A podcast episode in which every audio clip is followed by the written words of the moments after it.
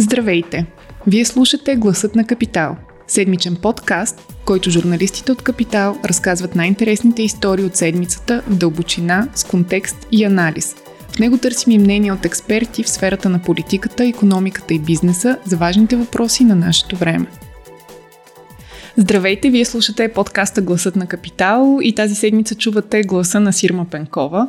През по-голямата част от епизода обаче ще слушате гласа на бъдещия министр-председател на България Кирил Петков в интервю пред Капитал, защото и в този епизод отново ще яхнем вълната на продължаващата, не използвам умишлено думата, и тази седмица актуална политическа тема за бъдещото правителство на България. Със сигурност вече сте чули различни мнения, коментари, предположения и прогнози за състава на парламента и политиката политиките му. В темата на броя на капитал, който традиционно ще излезе в петък на 10 декември, пък ще може да видите и визитките на всички предполагаеми министри в кабинета. Сега обаче в подкаста ще чуете и друга гледна точка. Записваме епизода в четвъртък, когато все още коалиционно споразумение между четирите партии не е официално финализирано. Подкастът е разделен на две. Както вече споменах, във втората част ще чуете интервюто на Кирил Петков пред Капитал, в което говори за предизвикателствата пред коалицията, приоритетите на правителството и достъпът на медии до информация. Преди това обаче реших да поканя за кратък коментар двама млади политически репортери на Капитал. При мен са Деян Димитров, който следи политическата партия БСП и Веселин Нанов, който отразява Продължаваме промяната. Двете партии в коалицията събрали най-много гласове на изборите. Като изключим изборите през април и през юли, това е първото съставяне на правителството, което те ще отразяват, с реална възможност да стане редовно и да започне работа. А, затова да започнем от там с въпросите. Какви са впечатленията ви от процеса по съставяне на правителство, преговорите и реакциите на партиите, които следите? Може да се очаква, че впечатленията ми са смесени. Първо, преговорите почнаха добре. Видяхме, разбира се, особено от гледна точка на БСП, че се показаха и едни много стари муцуни, но всъщност партиите, когато докато преговаряха по политики, го направиха публично и се видя, че всъщност има много потенциал да се разберат. След това обаче, вече в преговорите при затворени врати, това, което видяхме от страна на БСП е тотално затваряне и мълчание от страна на преговорния екип, включително към останалата част партията. И според мен очевидна игра на Корнелия Нинова в подготовка за конгреса на, партията, който трябва да одобри или отхвърли оставката и на 22 януари.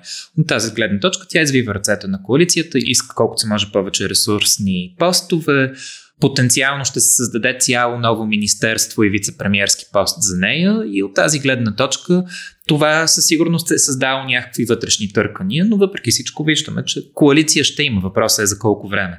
А каква друга можеше да бъде реакцията на Корнелия Нинова, ако не беше това отлагане? Имаше варианта, в който тя наистина действа като лидер в оставка, което обаче не се случва. Тя се държи като лидер, който планира да остане на власт който ще бъде вице-премьер, който извива ръцете на останалите партии, особено продължаваме промяната и го прави по много публичен начин. Вика Кирил Петков и Асен Василев на Позитано по много пъти, налага в последния момент условия. Това всичко според мен е за вътрешно ползване в партията. БСП няма вариант, в който не е част от коалицията, защото те, да, за тях ужасът е, че ще се срутят на следващите избори. Още повече. Сега са четвърти, на предишните два избора бяха трети. Те са в свободно падане. Тоест, те нямат реален вариант, който да не са в правителството, но въпреки това Корнелия Нинова играе възможно най-остро. Тоест, те искат да покажат по някакъв начин доминация и сила пред останалите пред останалите и пред собствената и партия, за да може след това да, да, тя да влезе като лидер, който е вкарал партията във властта, при това в знакови ресурсни министерства, като най-вероятно земеделието, економиката и индустрията, които се смятат, че ще отидат при Нинова, а не като е, лидер, който е изигран или е оставен с е, по-маловажни министерства. Това е цялата цел. Може би самия факт, че не само БСП, има, и такъв, има такъв народ, по, по мое наблюдение, вижда нещата като начин да получат възможно най-много ресурсни министерства, могат да създадат бъдещи проблеми в тази коалиция, ако всеки си феодализира своите министерства и се опитва да разполага с ресурсите им. Веско, на теб какви сти впечатленията? При положение, че ти следиш най-новата партия, продължаваме промяната. Какво мислиш за начина по който протекоха преговорите и в момента начина по който продължават те? Целият процес на преговорите, както отворените, така и индикациите, които имаме от затворените части на преговорите, защото в интерес на истината не само от БСП, ами като цяло имаше една част от преговорите, които бяха затворени и всъщност това беше интересно, че имаше консенсус между всички преговарящи, че тези преговори ще бъдат затворени, което по някакъв начин не е и добра индикация, че те са способни да действат в синхрон, когато е нужно. Да, продължаваме промяната се оказаха а, способни да проведат такива, такива преговори, което също е добра индикация. А, и всъщност, според мен, това се основава до някаква степен и на така една от основните постулати зад а, тази, тази политическа сила и то е, че хората в нея не залагат своето его на политиката. И са Кирил Петков, Асен Василев, те няма нужда да покажат колко са велики пред коалиционните си партньори, защото те са достатъчно успешни в други части от своя професионален живот и съвсем спокойно могат да, съще... да продължат да съществуват и без продължаване промяната. Това, а, както показва и прегледа на, на депутати от продължаване промяната, въжи за голяма част от тях. Но все пак сега вече са в политиката, т.е. ти като лидер в политиката трябва да покажеш някакви лидерски качества, подозирам, а не просто да. да... Но, но едно от според мен основните лидерски качества, което те показаха е, че именно могат да се абстрахират от факта, че а, нали, задължително са на първо място и да водят едни конструктивни преговори, в които всъщност те нямат ролята на, на, на едноличен нали, властелин, а по-скоро става въпрос а, за един балансиращ фактор, който наистина така да, да вмени някакво усещане на подновяваща се нормалност и стабилност в а, нашата политическа действителност. Това балансиране, впрочем, е най-силният ход на Кирил Петков, защото според мен изборът да не събере всички партии на едно място при втория тур от преговорите, а да преговаря и да подписва споразумения всяка по-отделно, беше мъдър, тъй като по този начин се избягват потенциалните скандали, натрупани от последните два тура избори между, например, Демократична България и БСП, които имат търкания, вчитано, че Демократична България в програмата имат заявени решения, че не могат да подкрепят мандат. А пък между Демократична България има такъв народ също няма нужда да разказваме какво се случи през лятото и колко много взаимни обвинения имаше между двете партии. Те са склонни на компромиси, може да. Да, и, и, в този, и от тази гледна точка Кирил Петков и Асен Василев са просто медиатори между всички, и, но, което означава, че от тях ще зависи тази сложна конструкция да не се разпадне. Като каза сложна конструкция, открих проучване от 2019 година, което заключва, че човек има средно четирима най-добри приятели в живота си. От друга страна обаче има такъв казус, при който приятелството от нечетен брой хора винаги има опасност да се раздели на две. Ако са четирима, да се разделят две по две, ако са шестима, три на три.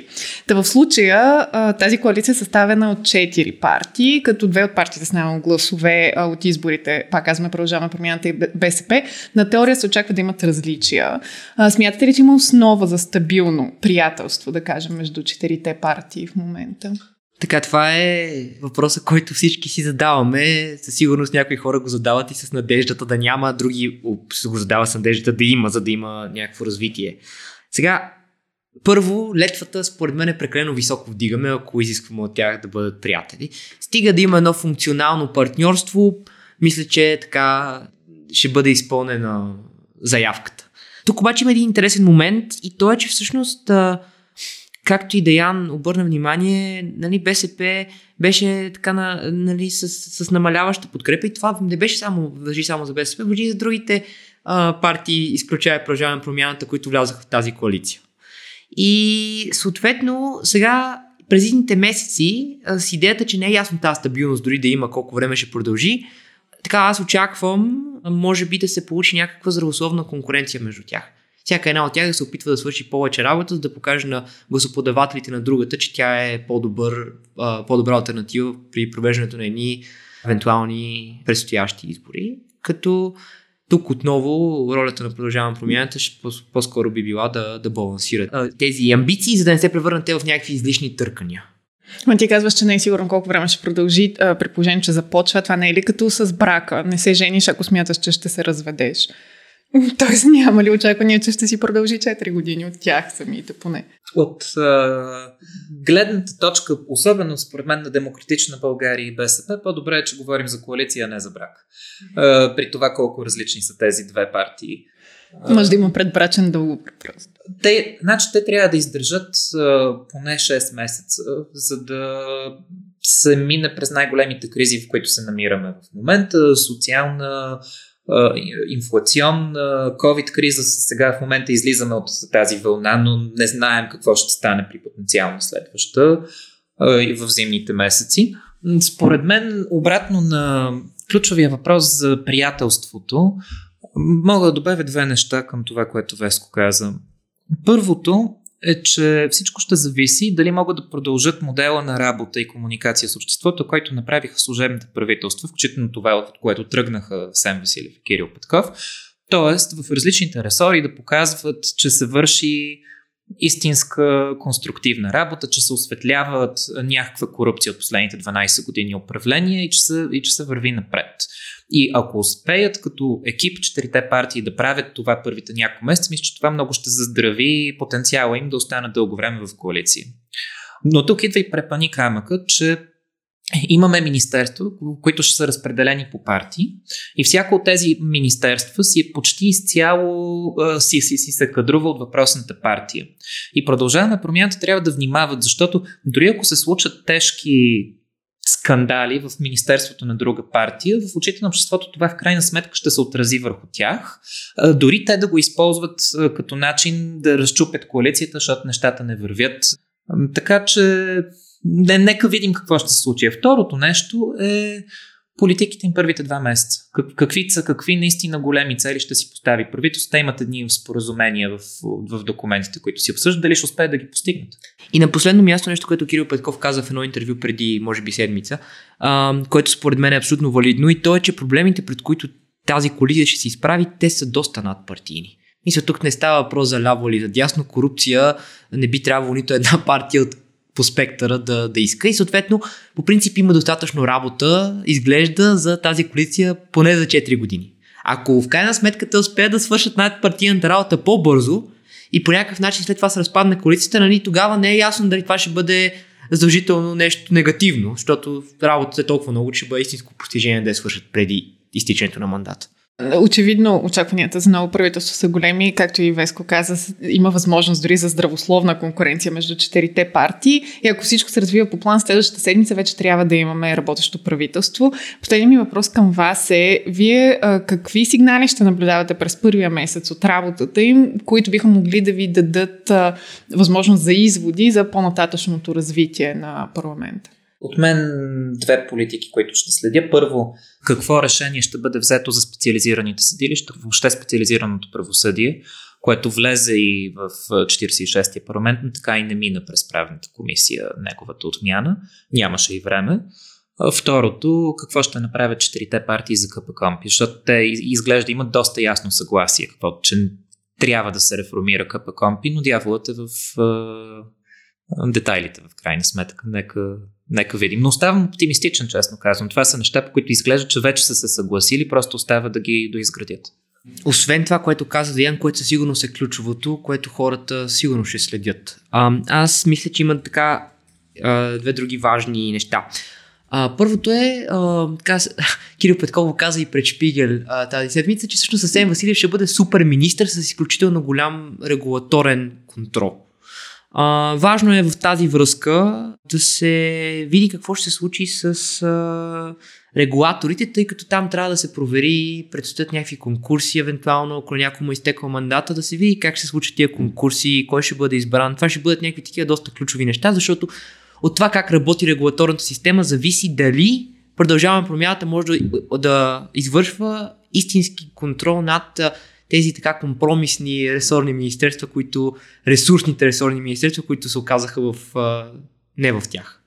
И на второ място, а, това, което а, също така според мен е интересно, конкретно за тези ресор, а, ресор, ресорни министерства, тези министри кой ще назначат под себе си, което ще се разбере сънително бързо. Някои от тия решения те няма да се взимат само на, на ниво министър, ще трябва да се гласуват Министерски съвет, такъв е случая с АПИ, Например, не може е, директор на АПИ, ще трябва бързите решения за това сменя, на избиране на директор на АПИ, ще трябва да се гласуват с Министерски съвет. И също така се очаква от тези министерства да направят един анализ на структурите си, който анализ също сравнително бързо според мен ще даде индикация дали въпросните министри, става въпрос за енергетика, земеделие, а, също така а, Министерство на регионалното развитие, та ще стане ясно дали въпросните министри наистина добросъвестно възнамеряват да следват а, изложеното в а, споразумението между партиите. Добре, благодаря ви. Ще следим анализите ви през следващите месеци. А сега е време да чуем интервюто пред Капитал на бъдещия министр-председател на България Кирил Петков. Смятам да не живея в Бояна. Смятам да си хода пеша на работа.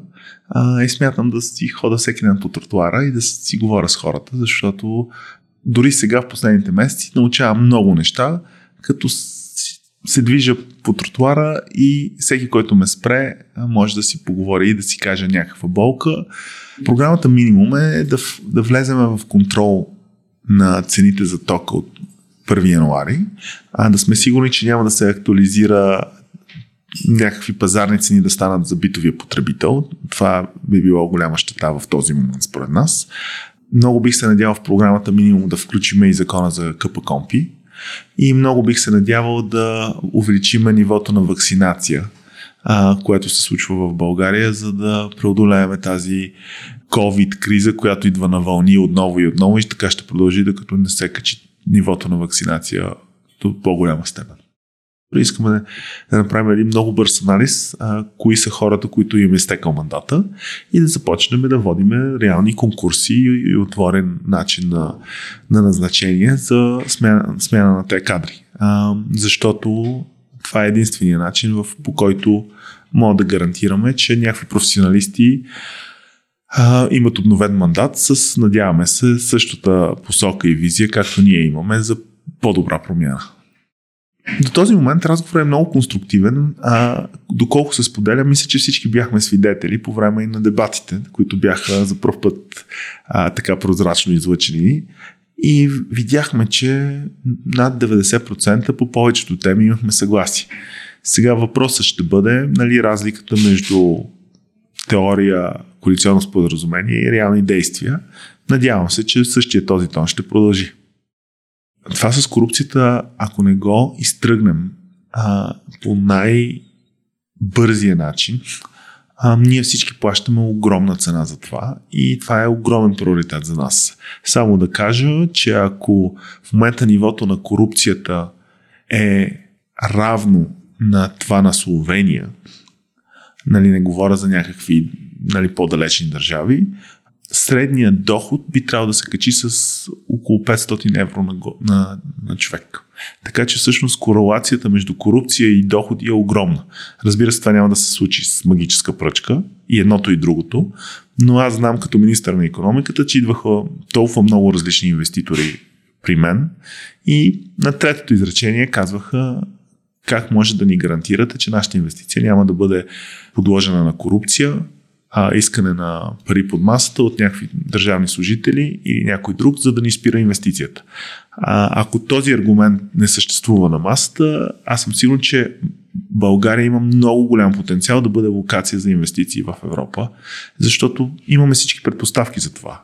Вътре в най-големия пазар сме, най-низки данъци, човешкият ни капитал е всъщност не лош с всичките езици, които се говорят в България. От тук може да стане портал за Европейския съюз, за много от бизнесите, които търгуват с този пазар, само ако може тези хора да са сигурни, че а, няма да им спре някой строителното разрешение, няма да трябва да се обясняват през някакви консултанти за ток, как да присъединяване към електрическата мрежа, към водата. Така че тези, тези хора, които решават къде да инвестират в региона, те си правят много добра анализа. И се надявам, че този ефект, като го махнеме, и даже обратно бих искал темата корупция да стане позитивен бранд за България. Да се каже, това е страната, която за най-късо време успя да елиминира в най-голяма степен това.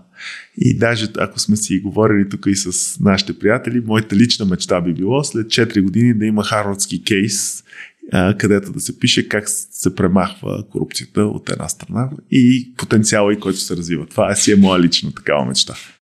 Ми, а, надявам се, че ако къпа компи заработи като хората под новата така версия с възможност и за а, така разследващи функции, ако има, то няма да има разлика между местно, местно управление и изпълнителна власт на държавно ниво, защото а, същите тези инструменти би трябвало да се приложат и в двете посоки. И надявам се, че когато, както моята баба казваше, рибата мерише от главата, като се нададе тази нова политика за нулева толерантност, риска, за който някой реши да си позволи нещо, би трябвало да му се качи значително, ако си администратор и в местната власт и да не смееш.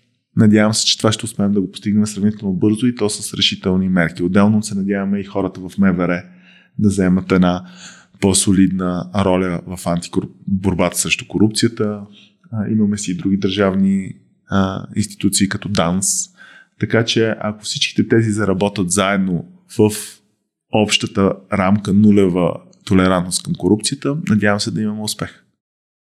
Прокуратурата би било много, много хубаво, ако тя имаше същата цел. Не съм оптимист, че със съществуващото ръководство това може да се случи. Не случайно, даже част от а, говоренето в последните дни е, казваме ясно, че ние от продължаваме промяната не вярваме, че този главен прокурор може да бъде адекватен главен прокурор за целите, които ние си поставяме. Трябва конституционно мнозинство за една такава промяна, а всички знаеме, че го нямаме. И тук въпросът е, ако всичко друго заработи като хората, дали самия Гешев не би си подал ставката. Ако не си я даде, тогава ще работиме много внимателно за всичките действия и се надяваме, че а, корупцията като тема не би имало никакво влияние и върху прокуратурата като институция. Никой самостоятелно вече няма да може да взима еднолични решения толкова лесно. На ниво министър, на ниво министър-председател, на ниво Министерски съвет. Така че реално се, се получава една балансираща структура, която а, ще има принципа на не 4 очи, а в случая 6 очи за всяко едно действие, което би трябвало пък от една друга гледна точка да даде, надявам се, по-добри решения. Това, което ние залагаме като идея, е сега влизаме като изпълнителна власт, всеки прави пълни анализи на всяко едно от звената си, всяко едно от министерствата си и се надяваме да направим и актуализация на плана и на бюджета в средата на годината. С други думи, това, което разбира се осъзнаваме е, че не може за няколко часа около маста да решим всички проблеми, защото реално даже не ги знаем всичките проблеми. Но ако си дадем тези 6 месеца а, за пълен анализ, не е казвам, че трябва да чакаме 6 месеца, може и много по-рано, но идеята е да може да работим във всяко едно от звената. Няма мисля, че нито една от 18-те групи, която да не започва с пълен анализ на състоянието в момента и структурно а, знаем, че има огромни проблеми и ще ги решаваме заедно. Значи, ако не се свършат нещата, а, то риска е винаги нали, към всичките, които участват в управлението. А, и ние сме готови да поемем този риск, защото единствената причина защо сме тук е да свършим работа. Нас не ни блазни някакви а, пиар а, или така дългосрочни някакви политически цели извън това да свършим работа. Така че това не ни притеснява. Какъв ни е риска? Притеснява не дали ще свършим работата, която сме се хванали. А, сега, това го решихме, че всичките замминистри да са си към министъра по една много ясна обективна причина. Заложили сме целите с коалиционното споразумение. От тук нататък никой не трябва да има оправдание. Не може да се каже, ами не, не ги постигнахме, защото вашия замминистър не си свърши работата. Тук всеки министр си идва с екип и този екип отговаря за цели, които трябва да се постигнат. И тогава вече няма да има и оправдание. Така че от тази гледна точка това не ме притеснява, особено защото има ясно зададени цели. Ако ги нямахме, тогава би било проблем. Аз знам като министр на економиката, че много разчитах на екипа си. Ако имаше някой, който не се координираше добре с мен или аз му нямах доверие, нямаше да постигна резултатите, които ги постигнах. Така че използваме същия този принцип. Отделно сложихме така и нов принцип, че много от тези назначения, които обикновено са чиста функция на министъра, трябва да се минава през Министерски съвет. И то с голямо мнозинство. Така че ако това го заложиме като принцип, а, всеки един министр ще трябва да обяснява пред Министерски съвет и коалиционните партньори какви са били неговите избори за назначения, примерно в да, част от назначенията, които той лично отговаря. Така че слагаме някакви а, принципи на управление, едновременно с това поддържаме добра комуникация непрекъснато с коалиционните партньори. Това ще трябва да, да, да бъде не формалност, а непрекъснато събитие. И по този начин се надяваме да постигнем някакъв сравнително стабилен начин на работа, който да дава възможност достатъчно проверка, за да бъдат правилно направени нещата. Ами, сега за максималния осигурителен доход, а, там въпрос е а, сравнително ясен економически. Аз даже така се нали, разбирам от една страна откъде идват притесненията, но от друга страна, а, ако погледнем исторически, съотношението между максималния осигурителен доход и средната работна заплата е варирало в историята на последните години. Мисля, че от малко под 4 до най-низкото, което е в момента, а, което е 2.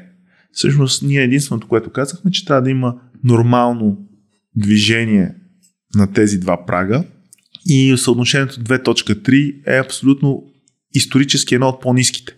Но тук идеята е да кажем, че както за малкия бизнес, който тук нататък ще трябва нали, да, да има по-големи потенциални проблеми, ако плаща кеш и на ръка, така и за по-успешните фирми. А, включително предишната моя фирма попадаше точно в този диапазон, където се плащат високи заплати, а, както и за големите данокоплатци, които ще бъдат проверявани приоритетно.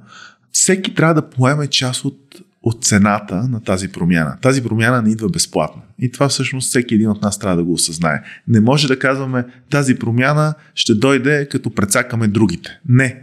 Тук всички заедно трябва да работим и да знаем, че има цена. Не може да говорим за нулева корупция при едни, защото са големи и лоши, а при нас, защото сме малки, примерно, и добри, може да затворим едното око. А, същото това, което казахме и за данъците като цяло, ние няма да ги дигаме данъците. Това с осигурителния прак е само актуализация на база на средната работна заплата. Така че за хората, които а, ме гледат в този момент, знайте, че не е адресирано специално към вас с високите заплати или искаме оттам да вземем парите. Не. Просто трябва да осъзнаем, че цената на промяната и цената на всички те инфраструктурни неща, които искаме да се случат.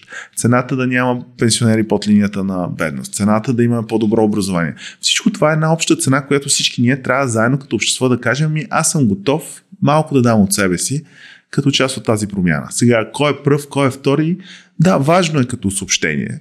Нали, защо започнахте от нас, пък не от другите. Ами не, ние ще започнем от всички наред и най-вероятно очаквам до няколко месеца а, да имаме ужасно много хора, които са недоволни от нас. Но ако цялата система работи по-добре, това е цената.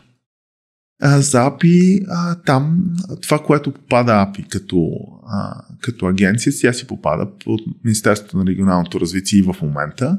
И а, това, което имахме много ясна договорка с нашия коалиционен партньор, който ще поема API, е, че се носи пълна отговорност за всякакви действия, които са неправомерни и има гаранция, че един път този министр стане ли министър на България, той вече не е министър на един или другия коалиционен партньор, той отговаря пред всички ни. И това означава, че и всичките мерки, антикорупционни, прозрачност и така нататък ще бъдат в пълна а, така, включени на пълни обороти и в АПИ, и в МРРБ, и в енергетиката, и в нашите министерства, навсякъде. Отделно Министерството на финансите ще държи доста внимателна проверка за всички министерства, как се харчат парите, къде отиват и се надяваме, тук трябва да си имаме и така начален кредит на доверие, че всички заедно сме решили да направим тази промяна и, и пак няма да има дари зад никой. Готови сме, усетиме ли някъде, не говоря за АПИ даже, говоря и за другите министерства, някъде, ако има чедър от коалиционен партньор, тази коалиция ще спре да съществува точно в този момент. Така че това няма, няма да има и аз мисля, че всеки един от коалиционните партньори заяви готовност за това. Нито една от партиите в момента не може да си позволи да налага на 100% нещо. Има едни важни критерии, за които нали, всяка една от партиите много така набляга върху тях. Има някои, които са по-маловажни, които бихме искали да имаме, но няма как да имаме в, в този диалог. Така че тук е въпроси на компромис. До този момент всъщност това, което се видя и в, по време на преговорите, много ясно се видя къде са ни компромисите. А, имаше във всяка една от областите нали, а, неща, които имаше спор върху тях. Та дори важни неща, като ние много искахме и искаме и продължаваме да настояваме да има разследващи функции КПКОМПИ. В първи момент имаше някои от коалиционните партньори, които казваха, не знаеме дали това е най-доброто нещо. Така че по много темите, но никой не го тези разлики бяха, всеки искаше да оптимизира най-доброто, което те мислят, че трябва да се направи. Не мисля, че бяха въпрос на задколисни интереси или нещо друго. Има шанс да имаме или 4 коалиционни партньора, или да няма правителство. Няма шанс да има 5 коалиционни партньора. А, а за Министерството на земеделието наистина мисля, че много добре отделихме контролните функции от управлението на земеделието. Държавната агенция за горите всъщност беше отделена от една страна. БАП също беше изкарано а, от Министерството и ще отговаря директно към Министерски съвет, така че тези две контролни функции ще бъдат включени. В АПИ също това, което се договорихме, че примерно министъра не може а, да смени просто шефа на АПИ така. Това, което направихме днес е, че този тип бързи промени трябва да минават през Министерски съвет с високо ниво на мнозинство. Вярваме, че четири човека да правят проверка върху една кандидатура е по-добре, отколкото който и да било, като в тази гледна точка ние даже като продължаваме промяната предадохме най-много власт, ако така може да се каже, защото имаме най-много министри и имаме аз дори като бъдеш министър-председател, де факто моите назначения, които са си в моите правомощия, също ще минават през този принцип. Така че а, надяваме се, че показвайки и ние самите, както и нашите коалиционни партньори, че това ще бъде начина на, на, на работа. Аз няколко така идеи, които съм се замислял, едното от нещата е бързо и много ясно трябва да се види от всичките държавни органи, които финансират медии, дали по европрограми, дали през министерства, дали на централно ниво, дали по някакви други програми. Трябва да е първо ясно кой откъде колко получава като цялост от държавата. Защото това ще покаже първите нива на зависимост. Като се види, че някоя медия е с а, по-голям бюджет, много по-голям бюджет от друга, или ако видим, че а, някой от медиите, с които имат бюджет от едно министерство повече, са по-благосклонни към тях. В смисъл тази зависимост, поне като първо нещо, трябва да бъде ясна. Ми ако толкова много от нещата зависят от Министерски съвет, то всички медии имат достъп до до Министерски съвет и ще говорим всички там заедно. Надявам се, че това ще мога да го постигнем нали, и ще очаквам. И ако не го направим по най-правилния начин, да получим конструктивна критика, за която да се слушаме. Не вярвам, между другото, нямам самочувствието, че ще правим само правилни неща. Сигурен съм, че ще направим много грешки. А, но едно съм също сигурен, че тези грешки няма да са обмишлени. Така че се надявам да може да коригираме и по пътя, докато ги правим. Ако този епизод ви е харесал и искате да слушате новите епизоди веднага, щом излязат, абонирайте се за гласът на Капитал в Apple Podcasts, Google Podcasts или Spotify. Обратна връзка може да ни изпращате на podcasts.capital.bg или в познатите ви профили на Капитал във Facebook и Twitter. Музиката, която чувате в този подкаст е написана от композитора Петър Дундаков специално за Капитал. Аз съм Сирма Пенкова, а епизодът монтира Тихомир Колев.